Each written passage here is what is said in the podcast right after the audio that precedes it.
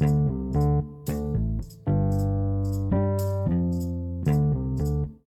ดีครับ วันนี้เรามาฟังพอดแคสต์เรื่องของนิทานสอนใจกันหน่อยนะครับ หวังว่าจะ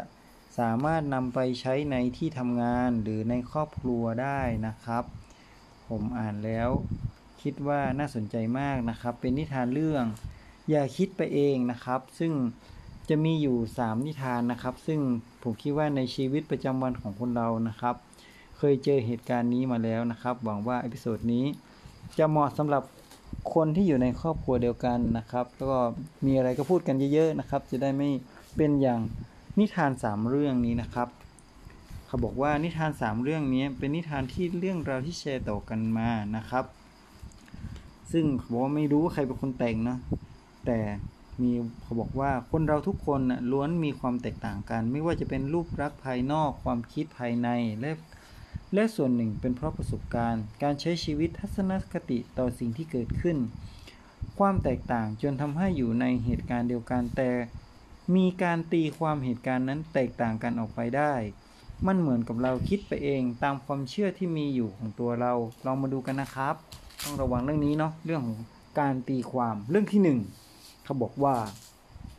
สิงโตกับเสือสู้กันอย่างเอาเป็นเอาตาย สุดท้ายทั้งสองต้องเพียงพล้ำให้แก่กัน ก่อนที่สิงโตจะสิ้นใจได้กล่าวกับเสือว่า หากท่านไม่คิดฮุบอาณาจักรของข้าเราคงไม่ต้องมาจบชีวิตกันเยี่ยงนี้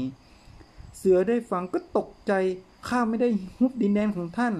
ข้าเข้าใจว่าท่านจะกำจัดข้าออกไปจากป่าเสียอีกการสื่อสารคือหัวใจการทำงานของทีม มีอะไรอย่าเก็บไว้ในใจหรือคาดเดาทึกทักเอาเอง สื่อสารกันให้มากเพื่อให้ผู้อื่นจะได้เข้าใจเราและลดช่องว่างของการเข้าใจผิดต่อกันได้อย่างยอดเยี่ยม มีอีกเรื่องเรื่องที่สองนะครับ เป็นเรื่องของมีนกตัวผู้ออกไปเก็บผลไม้มาเก็บไว้ที่รัง อีกยั้งกำชับไม่ให้ใครมาขโมย แต่ช่วงนั้นเป็นช่วงหน้าแล้งผลไม้ที่มันมาหาก็เริ่มเหี่ยว และถูกแดดดูดเอาน้ำไปเสียหมด วันหนึ่งมันสังเกตว่าปริมาณของผลไม้เริ่มลดลง มันคิดว่านกตัวเมียขโมยกิน ด้วยความโมโหมันจึงจิกนกตัวเมียตายไปด้วยความโกรธ และแล้วฝนก็ตกติดต่อกันสามวันสามคืนทำให้ผลไม้ที่แห้งเหี่ยวในรัง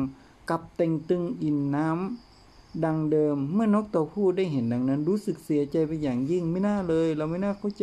ผิดเลยเพื่อนร่วมงานและเราในทีมจะต้องมีความเชื่อมั่นและไว้วางใจต่อกัน อย่าปล่อยให้ความลังเลมาสงสัย และลังเลสงสัยมาทำลายทีมงานนะครับ เรื่องที่ 3 เย็นวันหนึ่ง แพะเชิญหมามากินอาหารค่ำมันเตรียมหญ้าทั้งสดและใหม่ไว้ต้อนรับหมา เมื่อหมามาถึงมันฝืนใจกินหญ้าได้แค่สองคำมันก็กินต่อไปอีกไม่ได้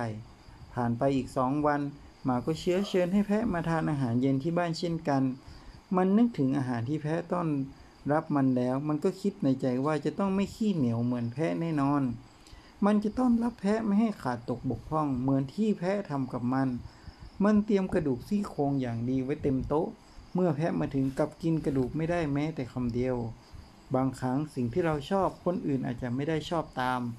อย่าบีบบังคับให้ใครๆต้องชอบเหมือนเรา ยามพบเจอปัญหาต้องคิดแทนฝ่ายตรงข้าม เอาใจเขามาใส่ใจเรา คุณจะเข้าใจปัญหาและผู้คนรอบข้างได้มากขึ้น